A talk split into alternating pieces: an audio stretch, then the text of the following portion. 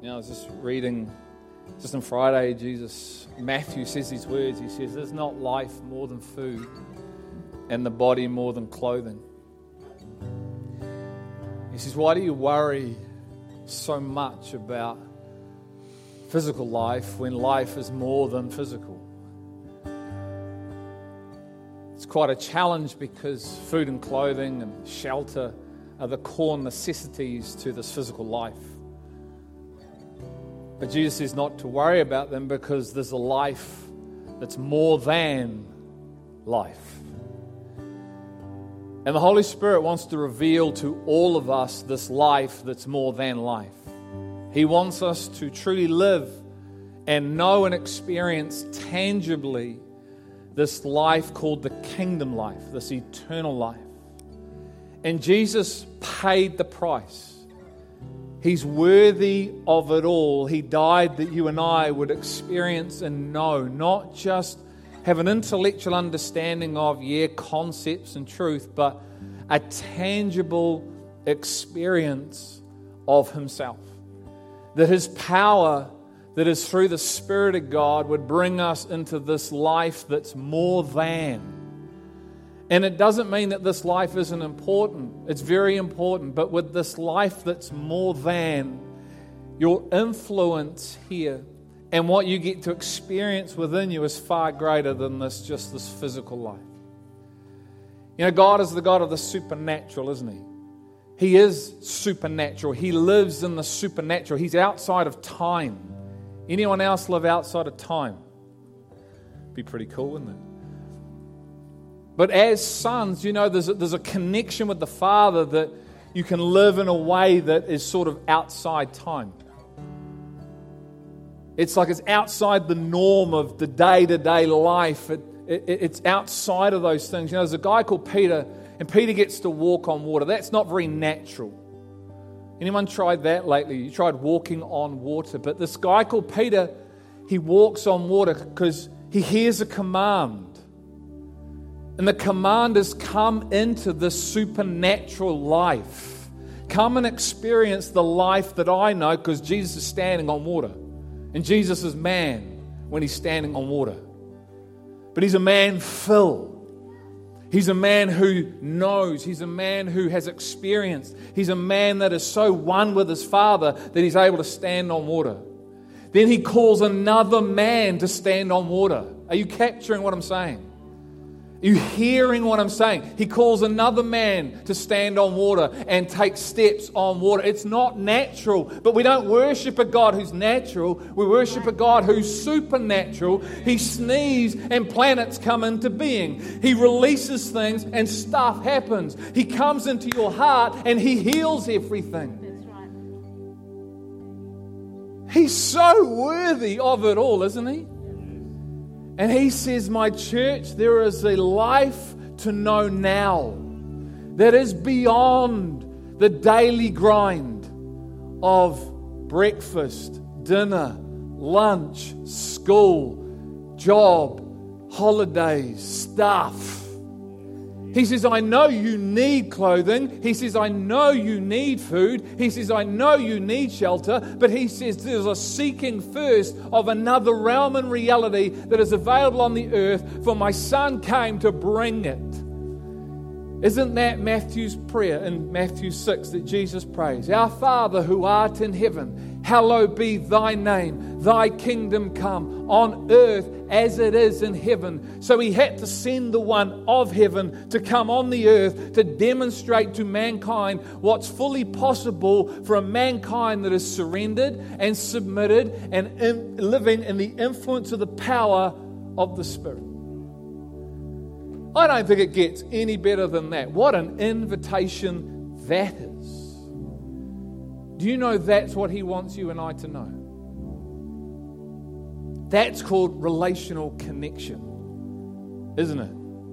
Not religious ceremony, relational connection. I pray that my people would be one as we are one. That the love that I have that's in the Son would be in them. That they would know the power of love, the healing power of love, the power to set a captive free from himself or herself.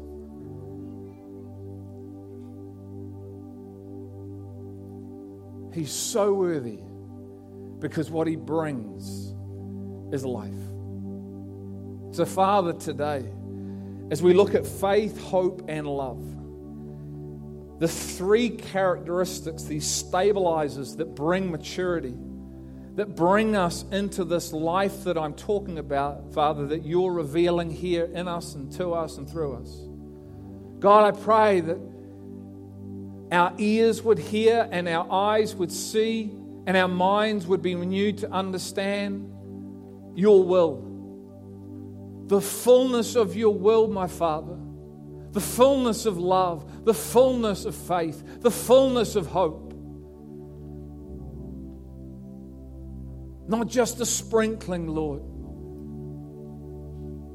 So, right now, Holy Spirit, we ask you to do what you've been commissioned to do, which is to lead the church, which is us, into the fullness, all truth, that we may live a life worthy of our calling, worthy of your death and your resurrection. And may we not come short of this life that you died for us to experience, but may we go after it with everything in our being. For that is what you've promised us to those that are seek and knock.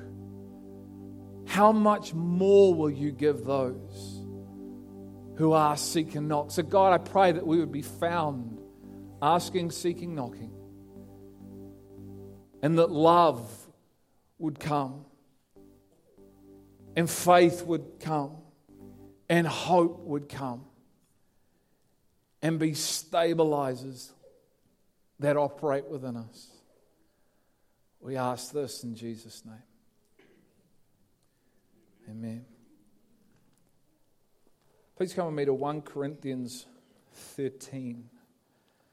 1 Corinthians 13. If you're new with us, welcome. My name is Greg. If we haven't met, and uh, it's awesome that you can be with us today. And we can serve you in any way, let us know.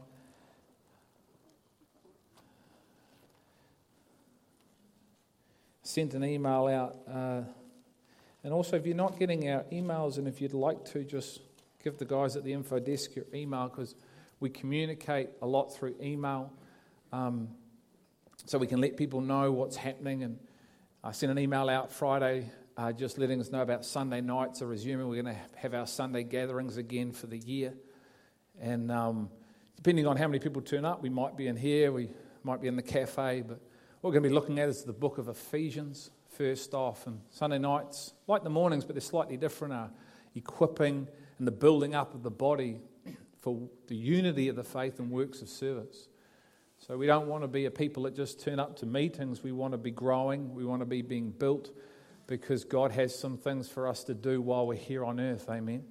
And we need to know what those things are. And so we're a growing, expanding, teaching, building church because God says, build big people.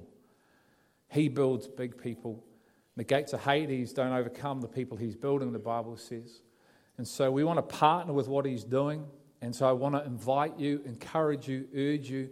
As I say, we're going to look at the book of Ephesians and preach what's there. Preach the revelation of the words on the page. There's so many amazing things in the book of Revelation that we want to bring to light and to life. And so we're going to go through Revelation 1 1, 1 2, 1 3, line by line, precept upon precept, and literally draw out what is sitting behind the pages to those that have had the revelation of what's sitting behind the pages to bring light. Paul said that his job, the uh, thing he was assigned to do was to make known the mysteries of the kingdom. And he'd been graced to make known these mysteries, so he wrote them down for us that we would know them too. Amen? And so that's going to be starting the first night in February. But 1 Corinthians 13, the infusion of faith, hope, and love is what I've called this. The infusion of faith, hope, and love. It says, When I was a child, I used to speak like a child, think like a child, reason like a child. When I became a man, I did away with childish things. Children act a certain way, don't they? Because they're children. And we act a certain way as Christ, and we come in because we're children. But God wants to grow us, doesn't He? He doesn't want us to continue to think like children. He doesn't want us to act like children. He wants us to grow into the full maturity of Him. That's the purpose. That's the, the point of being a follower, is to become like the Son. Because when you're like the Son, you can live like the Son. The Son was mature. So as you grow and become like the Son, you live a mature Christian life. You're no longer squabbling, uh, quarreling over position. You're no longer fighting with one another. You're no longer arguing. You're no longer trying to look after self because that's immaturity. You're no longer living for yourself because that's immaturity. Maturity is living for Christ and others. And so you have this work going in you because you're growing up like a child grows up. And this is what Paul is saying here. He says, For now we see in a mirror dimly, but then face to face. Now I know in part, but then I know fully, just as I also have been fully known. We can know a massive part now. And then he says this, but now faith, hope, love abide these three, but the greatest of these is love. Faith, hope, love, but the greatest of these is love. And what I want to do today is just spend a bit of time talking about how those three things are infused together and how there is a sequencing order in which those things work. And then just look at them as three separate stabilizers because towards the end of last year, um, I was having issues, as you know, with my back and uh, God was talking to me about core and core strength and how the core in our physical build strengthens our whole body. And I had to work on my core to strengthen my back because it's the core muscles at the front that hold you in place. Anyone know what I'm talking about? And so he then started talking to me about faith, hope, and love are the core stabilizers of our, faith, of our relationship with Him. Faith, hope, and love bring maturity. If we know what faith, hope, and love are biblically, it'll bring this growing up. But this Bible says that love is the greatest. So we need to unpack love. We need to know who love is. Love is a person. Before he's an action, he's a person.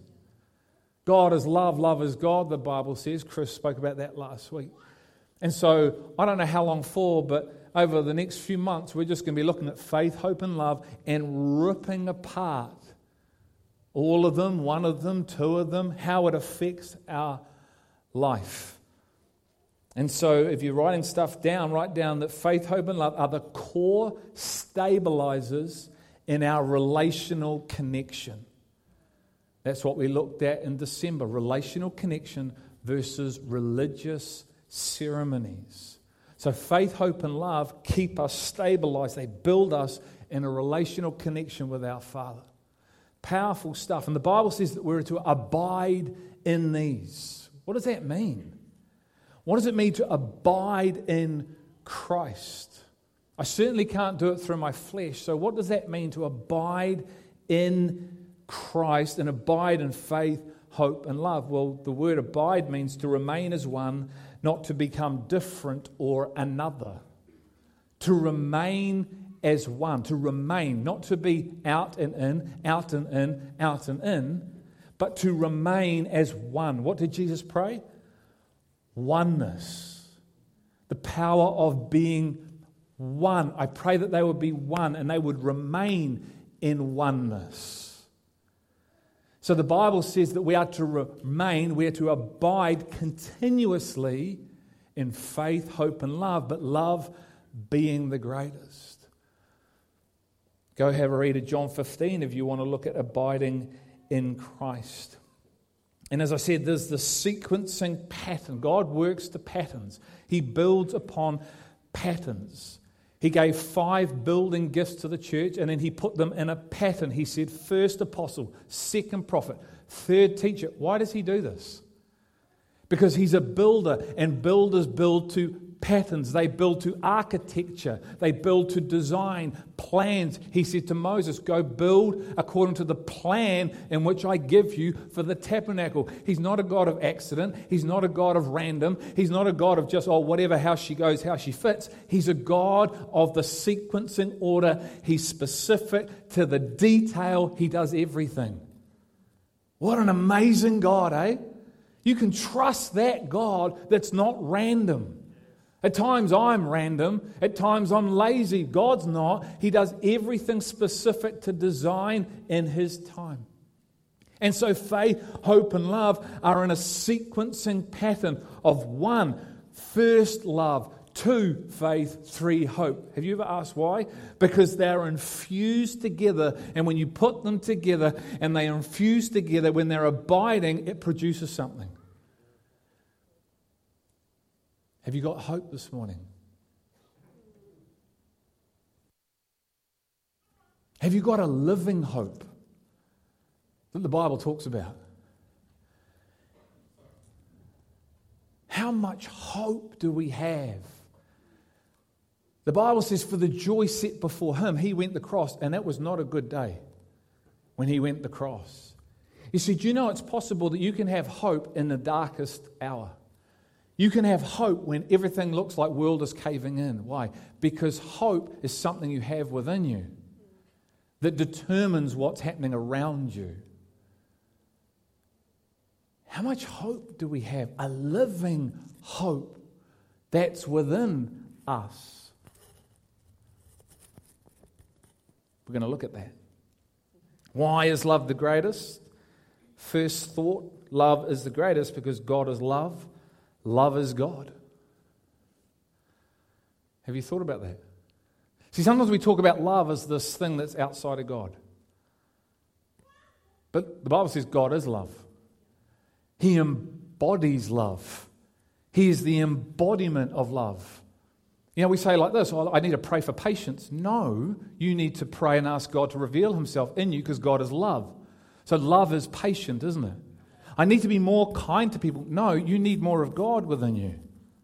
Because God is kind, He's gentle, He forgives. See, sometimes we separate all these attributes out from God, but He is these things. So if I know God and I'm getting God revealed, guess what? I'm going to have all the life that's in God because God is love and love is God. There is no separation from God.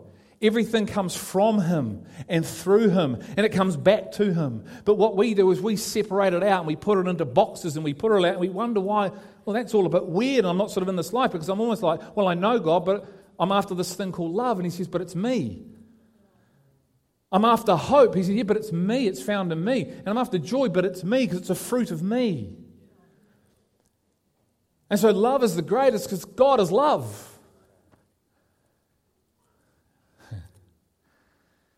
God is the embodiment of love, and as children, we must be the recipients of love.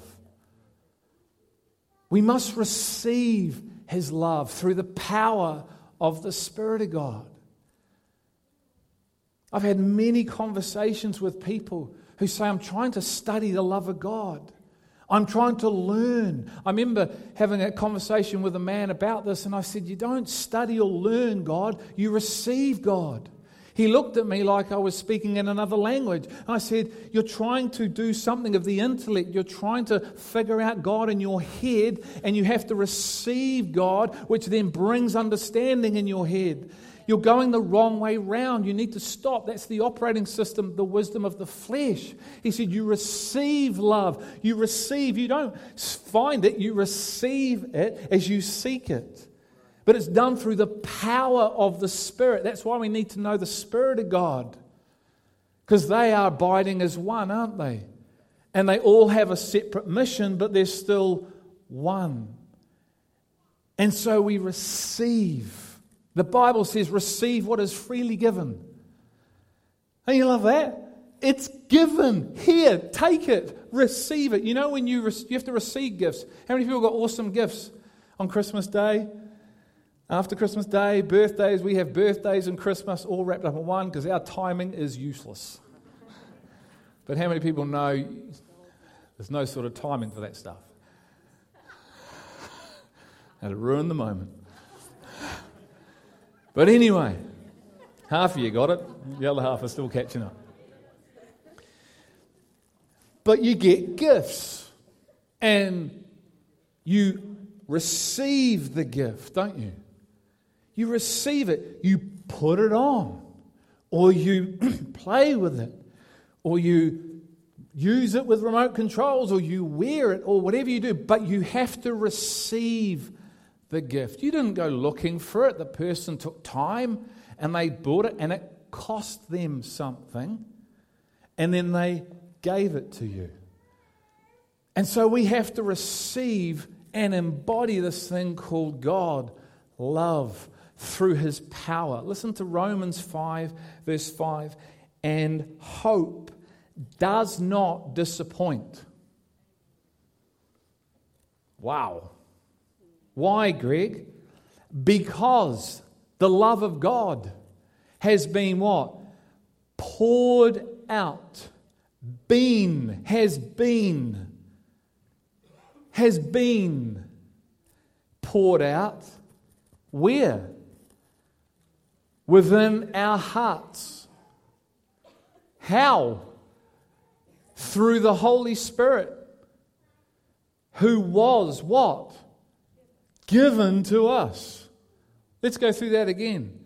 And hope does not disappoint.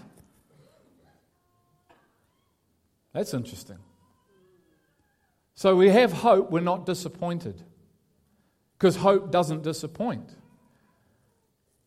The Bible says hope deferred makes the heart sick, but hope does not disappoint. So if you receive hope, if you have hope, there's no disappointment. Man, that's powerful, isn't it? That's going to trump some things, isn't it? Because you've got something greater than what might be coming at you. The circumstance or the situation or the person or whatever it is, you have something, hope greater in you that trumps that thing. Unbelievable. Why? Because the love of God. Why is God first? Because God's love is powerful, isn't it? It heals, it realigns, it builds, it brings sets apart, it does all the things that the Bible says it will do. And it causes life. So this love gets poured out, so hope doesn't disappoint. Where is it? Within my heart, not my mind, my heart, which is my spirit. How? Not through my ability to study it and learn it. No, through the Holy Spirit who was what? Given. I'm going to send my spirit so you people, my people, can know this reality, this tangible reality. I don't know how much of your relationship is theory or theoretical or abstract, but can I tell you that God wants it to be experimental and tangible? In 1997, I experienced a love, a tangible love that was not present when I woke up. It was supernatural. I didn't go looking for it. I prayed and asked something, and it wasn't even about love, and got it. You see, God saw a broken vessel. But I experience, and I continue to experience the tangible love of God. It's like it's, a, it's not a feeling, but it is. It's something that takes over your being. It fills you to a measure that you want to run around and tell everybody. It's you'll do crazy things because you've experienced tangible love. And you know what? It's limitless. There's not a measure that one is, oh, well, uh, I'm, I'm 90%. It's, no, no. It's like, how much do you want? Because God wants to keep filling, filling, so you're an overflowing vessel. So then when people meet you, all they meet is love. It's like this love and this love, but it's not your love, it's His love moving through you. Because our love is limited, His love is unlimited. And it's like, man, you're crazy. You love me. You just love me. You love me. You can love on stuff. Love covers a multitude of stuff, sin. Yes? Do you know that can be our reality? But through the power of God, this is what it's telling us through the Holy Spirit. The Holy Spirit is full of power, isn't he? Because he's God. And Paul said, I want to know the power of the resurrected life, didn't he? I want to have oneness. I want to abide in this power. Why? Because I've got a life to live that's not natural, it's supernatural. Why is love the greatest, Greg? Because it sets a person ablaze. It brings a love that you've never known. Not even the love of a parent can match this love. Doesn't even come close. We think it does, it doesn't. My dad loved me the best he could, but he had conditions on that love. Had a great relationship with my father, but he couldn't love me like Jesus loved me. This love, guys, it's unbelievable. And it ain't of planet Earth, but it's available on planet Earth for everyone who will seek it. It moves you. It's not this spiritual, wacky, it's real, it's tangible. You feel it. Man, it makes you cry. I'm listening to the song at the moment. You are the way, the truth, and the life. I just start crying in my lounge because I know how true that is. And there's this love, and he fills the room, and you're like, my goodness, I don't want to move or say anything because he's here. But he's here too. But he's here and he's here, and it's full. And it's poured out. Look at John 17 26.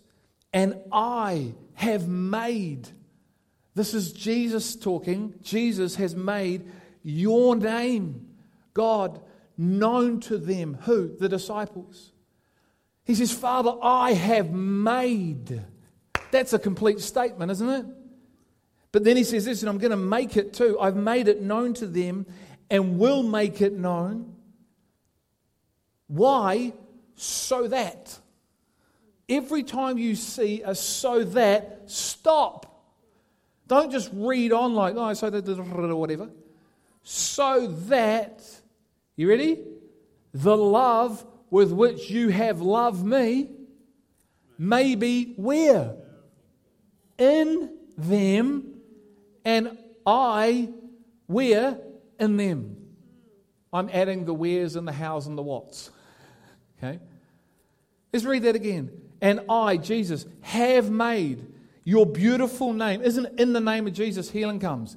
In the name of Jesus, life. In the name of Jesus, freedom in the name of Jesus. He comes to set the captive free, to bring the church into an expression of abundant life. So, in that name, he says, I've made it known to my disciples. I'm going to make it known.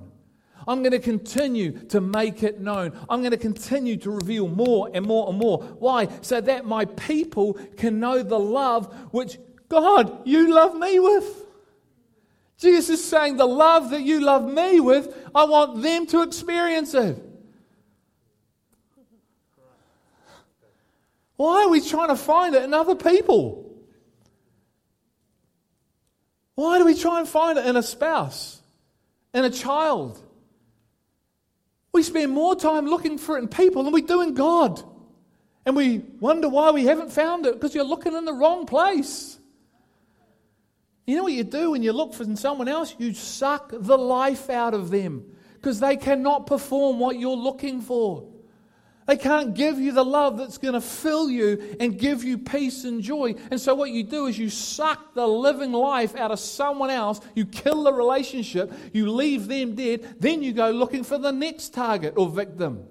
And you suck the life out of them because they cannot give you what you're looking for. Only the Father can. And the Father says, I've poured it out through my Son and my Spirit that you can know it and it can be living in you. It's tangible. It's not abstract. It's not out there in the clouds somewhere. It's to be in. Man, when I received it, my life changed, and it's been changing. You wouldn't have found me in this building. You wouldn't have found me with my hands in the air. You wouldn't have found me reading the Bible. You wouldn't have found me praying. You would have found me at the clubs. You would have found me on the sports field. You would have found me anywhere else but here and with you people doing the things that we do. That was wacky, weird, and they were all nut jobs, and I didn't understand anything. And all of a sudden, you receive love, and now you're one of them. That was not my choice to be my hands in the air, doing a jig, reading the Bible. It was boring. What did God know about life? And then you get touched by the power of love and apprehended and turned and then sent this complete way. And then you run into people who used to know you when you were in the clubs, when you were, in football, and they say, What do you now do and who are you? and then you tell them and they go, That's a party killer right there. and some of them go, Wow, really? You? It wasn't that bad.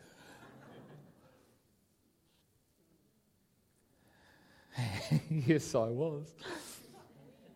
Yes, we are. Come with me to Ephesians 3. So, this is out of Ephesians, and I said to you, we're going to unpack Ephesians, and there is so much. It, there's so much in every book, but man, Ephesians I mean, it has the fivefold, it has the bride of Christ, it has the armor of God, it has Paul saying, guard your heart, it has him talking about things, it has Paul saying who he was and his purpose. It has so much for us to know and come into. And Ephesians 3:14 says this, for this reason. What reason? Ephesians 3 1 to 13 is the reason. For this reason, he's saying, I've been given this grace to bring to light the mysteries of God's kingdom. Matthew says that we've been granted to know the mysteries of this kingdom. So he's for this reason I bow my knees. I know who I am, he's saying. I know my calling. He says, I know the lane that God has for me. For that reason, I bow my knees before my Father, from whom every family in heaven and on earth derives its name. We want to be in his family. I'm no longer, but I am, a, if you can hear I'm saying, I'm a Simnor, but I'm a son. So my identity now is being a son, no longer a Simnor. Because that was my fleshly identity. Being a son is my spiritual identity. Doesn't mean I throw away my Simnor. I'm proud to be a Simnor. But I'm a son first, Simnor second. Because I'm in the family of God in heaven that, listen to this, that God would grant you, he's talking to the Ephesians, he's talking to us. This letter was not just for the Ephesian church, it was for the churches. According to the riches of his glory. And when I'm reading this out, join the links between the first two scriptures I've told you, given you, because these are all linked together. He would grant you according to his, the riches of his glory, not our glory, his glory, that God would grant you, give you what? To be strengthened with power through his spirit, where? In the inner man. Right there, we've just covered the other two passages, haven't we? He writes the same thing everywhere. Why? Because we're thick? No, so we can get it. That's why we're going over stuff. Because until we get it, I mean get it, not get it, and it's tangible and in you, you haven't got it. So he's wanting us to get his revelation. So that's why he's speaking the way he speaks in all his letters, so that, there's that word again, stop, hold your breath. You ready? So that Christ may dwell in your hearts Christ is love, may dwell in your hearts through what? Oh, faith, hope, and love. And that you being what? Rooted and grounded in God, love, may be able to what? Comprehend, understand with what? All the saints. Do you know you're a saint? Do you know your inheritance is a saint? Because there's these other saints that know. So we're on the same page as the saints that know. Why? Because we're to be one, aren't we? And if we abide in faith, hope, and love, we're going to know what the inheritance is for the saints, which we are saints. Wow. So that you'd be able to comprehend with all the saints what is the breadth and length and height and depth, and to know the love of Christ, which what? Surpasses knowledge. It bypasses the intellect and goes straight to the spirit. And then when the spirit receives it through revelation, the mind captures it. Now you're powerful. Now you have understanding.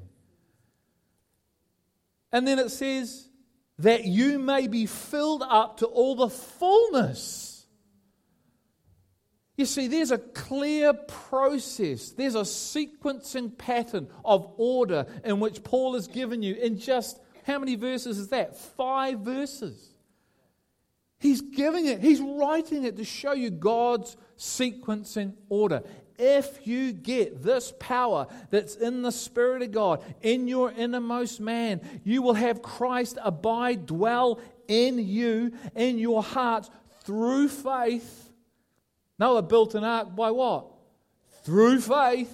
Abraham, through faith, went away and what did he do? Left his land. Through faith, through faith, through faith, through faith. And then you'll be able to comprehend with all the saints, past, present, future, God.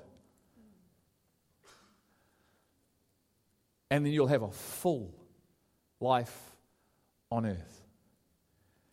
God is not the God of lack, is he? I mean, the, the, guy, the guy, you know, takes some fish and loaves and there's leftovers. He never does anything just scraping in. He doesn't give his leftovers and go, Well, first I'm going to spend that money on me, and I might give you a fiver. He didn't give the speckled lamb, he gave the spotless lamb. And then he says, People, this is what I want to put in you through my power. Not through your ability, that has to die. Man's strength has to be left at the cross, and the cross kills man's strength.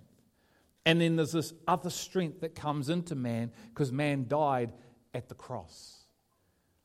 Did Jesus die at the cross? Do you think you need to die at the cross? And then get raised again? Isn't, doesn't the Bible say you need to die to yourself? So you need to die, don't you? You need to receive across a word that trumps you. 1997, I received the word, the love of God, God, that trumped Greg. Greg was living for himself, using God when I wanted him. Live for me, use God. Love for me, use God. Live for me, use God. See, I valued me more than I valued God. Why? Because I didn't know God. I knew him enough to use him. And when I get in trouble to call on his name, he's so loving, he did. That's abuse, isn't it? If you're in a relationship like that with a person where you use them for stuff, isn't that abuse? Doesn't go too well in physical relationships, but you know, God's so big and powerful and full that He continues to love us while we use Him. Hoping that after the sixth time of receiving incredibleness, you may just humble your knee and turn and repent. Man, this love is the greatest because there's nothing like it and you can know it, and it can be full. And Paul writes it, guys, because he's in it.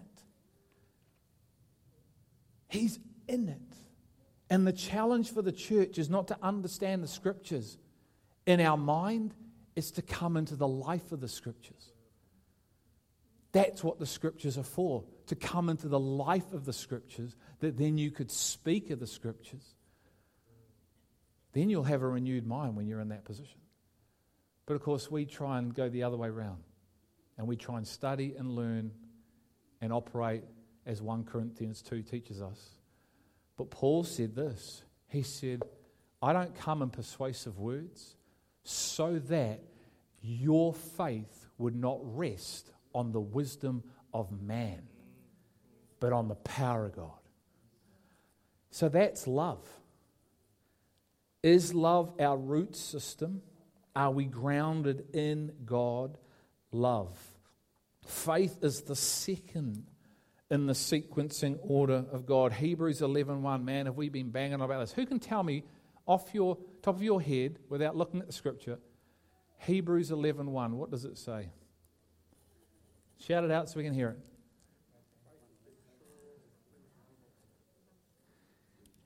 Faith is the assurance of things we don't see. That'll do. Faith is the assurance of what we hope for, the conviction of things not seen. Wow. Faith is the assurance, I'm assured of what I'm hoping for, the conviction of things not seen. So there's a knowing of things that are not seen here, but seen in the Spirit, because God has given us the Spirit to see the Spirit kingdom, isn't it? Didn't Jesus say to Pilate, My kingdom is not of your realm? Meaning, my world and your world are completely opposite.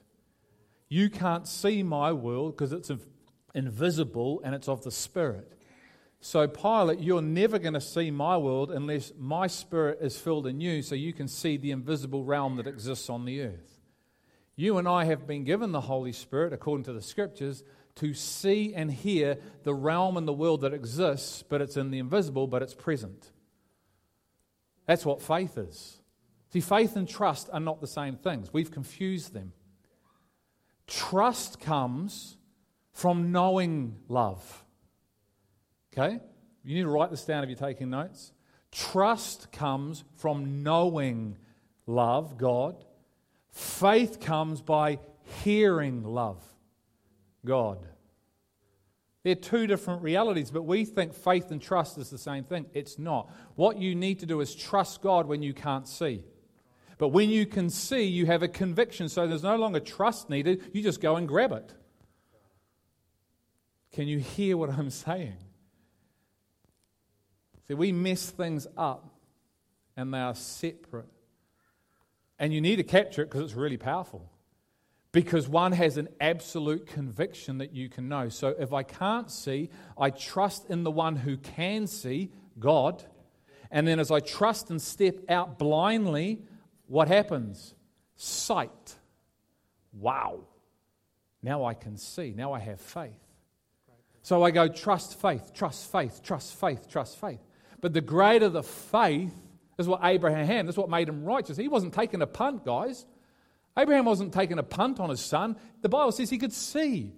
He even says, he says, me and the boy are coming back after we worship. So he had sight that God was going to either kill him, raise him up, or provide something. Isn't that what happened? That creates a confidence, doesn't it? Faith, hope, and love bring maturity. Maturity is confidence in Christ. No longer tossing to and fro. No longer second guessing. No longer going, oh, I don't know, I don't know. Living from feelings. Living from faith. Sight. That's our identity. Being a person of faith means being a person of spiritual sight. One of the purposes of being born again is to be able to hear and understand God, which brings spiritual sight of the kingdom we are to be living in and from. Yes?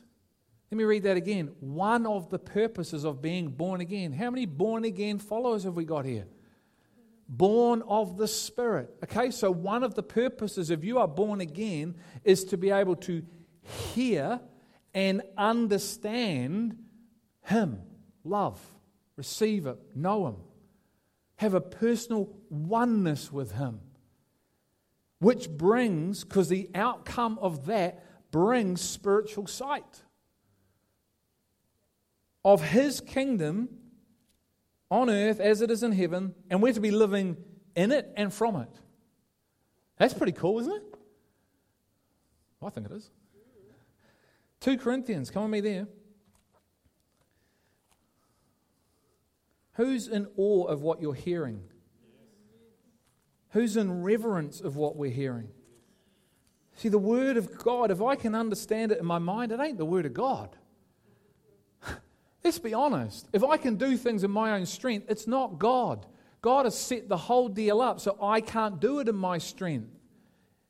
Paul said it's Christ's power in me that enables me to do all things. So if I'm doing stuff, it ain't God. If I can do things in my own strength, it's not Him. Can you hear what I'm saying?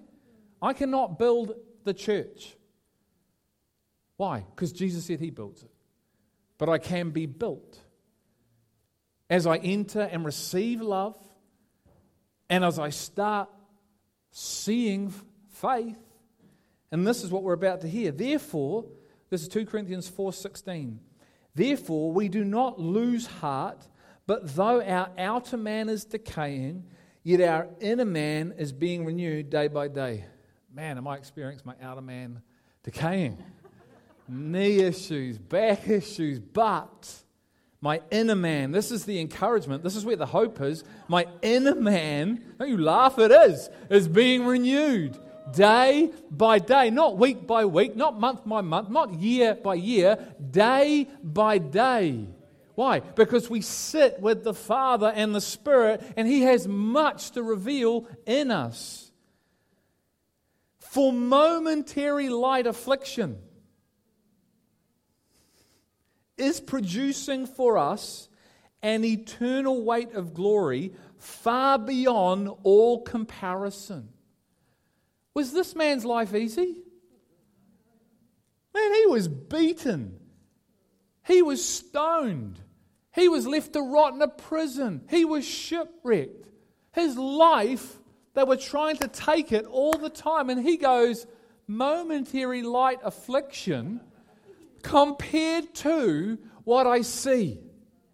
That's what sight does. It brings hope because of what you can see. If you can't see, it's hopeless. This is why people, unfortunately and very sadly, take their lives because they get to the end of a life and there's no hope. Because hope is in Christ. And so there's no sight, and so they unfortunately and sadly they take their life. But we're to have sight, we're to have hope, and there's no condemnation in that. But we as His people are to see, because when we see, we have hope. And you too can say, Man, what I'm going through is momentary light compared to what is within me. Why? Because I found it and figured it out? No, because through my persistence and my perseverance and my pursuit of God, He revealed it in, and I received. Then it's about to get better while we look not at the things which are seen, meaning the physical, but at the things which are not seen. How do you look at things that aren't seen? You see, Jesus said to the religious people, He said, You guys see, but you don't see. And you hear, but you don't hear a thing. That's pretty scary, isn't it? Then he turned to his disciples and he said, But you have been granted to know. You've been granted to see. You've been granted to hear. What? The mysteries of the kingdom that no longer are mysteries that are revealed truths. And this is what Paul is saying. That's why he's bowing his knee before the Father. He's praying, he's praying, he's praying, he's praying. Can we get more people at the prayer meeting on Wednesday, please, this year? Because we need to pray. We need to pray. If you guys are going to see what I'm talking about, we need to be on our knees praying, not just individually, as a church, as a family. Let's fill the auditorium with people who want to pray. Why? Because sight comes through prayer.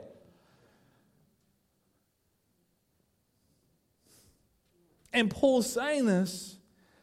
He says, But at the things which are not seen, for the things which are seen are what? Temporal. Here today, gone tomorrow. Are we not living in a world that's perishing? Does not God say, I'm going to create a new heaven and a new earth?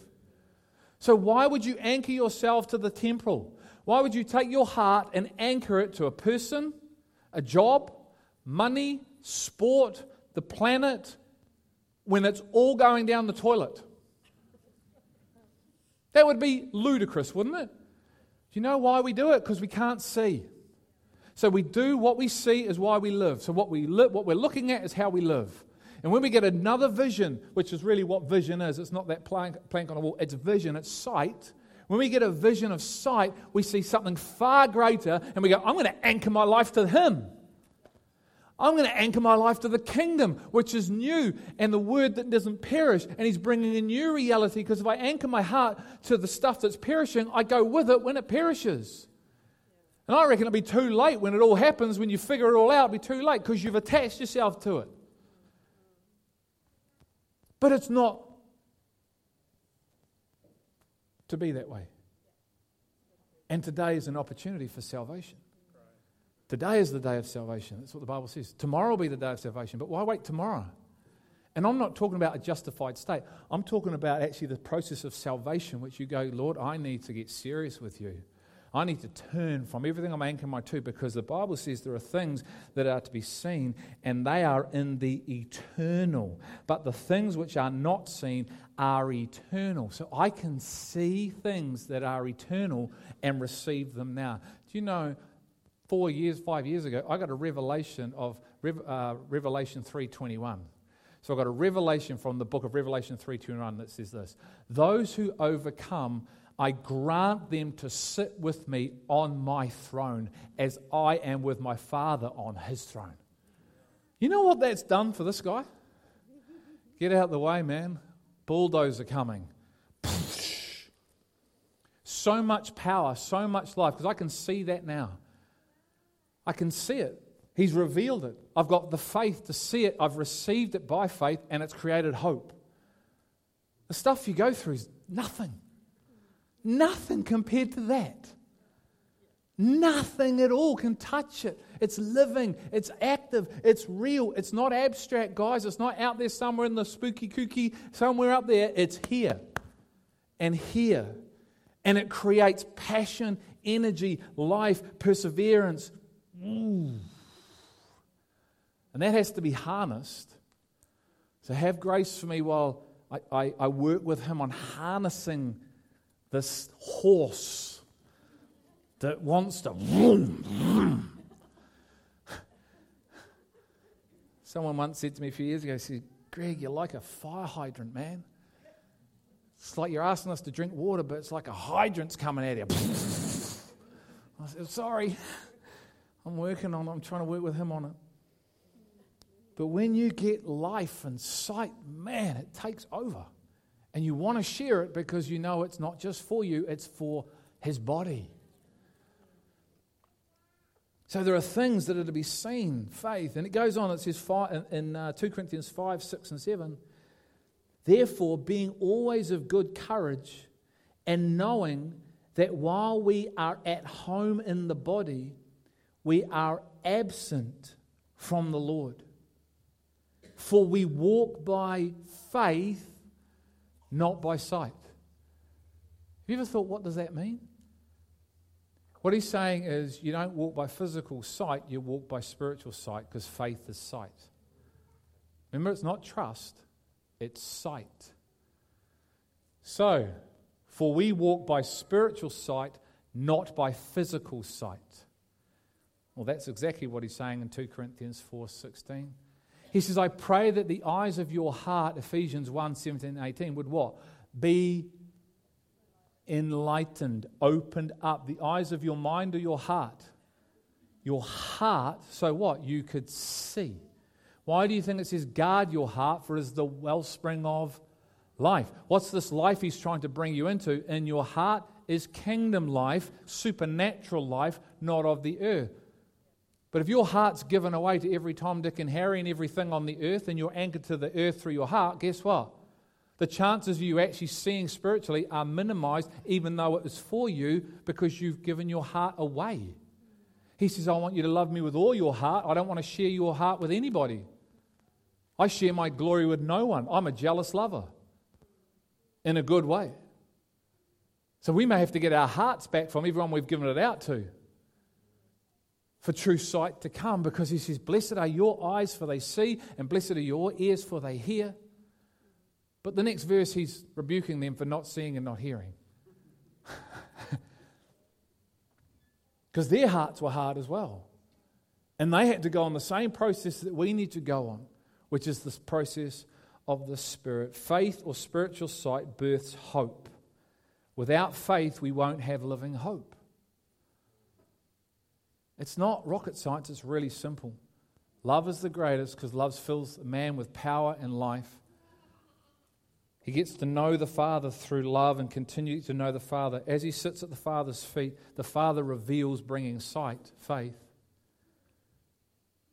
That's why Mary was at his feet and Martha was running around, wasn't she?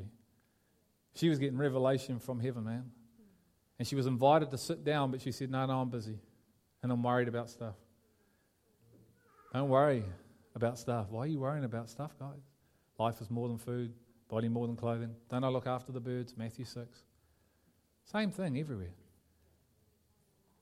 Because he wants us to have a living hope. Last scripture, 1 Peter. The third point is hope is the third and final stabilizer. 1 Peter 1, verses 3 to 9.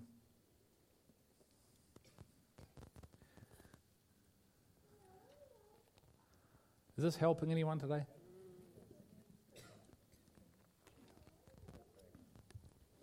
Okay, here we go.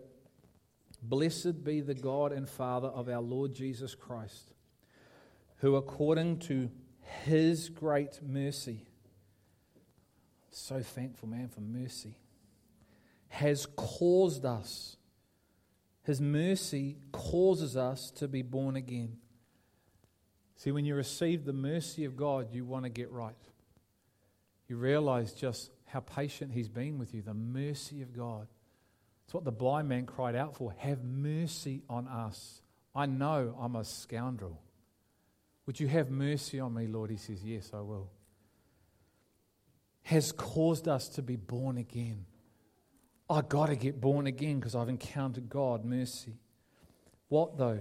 To a living hope through the resurrection of Jesus Christ from the dead. So when you got born again, did you get born again through a living hope through the resurrection of Jesus Christ? Did the hope come through the resurrection? The power that raised Jesus from the grave, that's where hope comes from. So, have you received that power that raised Jesus that Paul said, oh, I want to know because that's where it all comes from? It comes through the resurrection of Jesus Christ from the dead. Listen to this in verse 4 to obtain an inheritance which is imperishable and undefiled and will not fade away, reserved in heaven for you. There's an inheritance. If I told you there was a hundred million pounds waiting for you, how would that alter your life? And you were going to get it because the person that was given to you, it was on their deathbed. You would be living differently. You would be planning differently, wouldn't you? You would be going, man, what am I going to do with that hundred million? I'm going to take a trip back to Anfield, Liverpool's home ground. I'm going to buy a season ticket forever until Jesus comes back.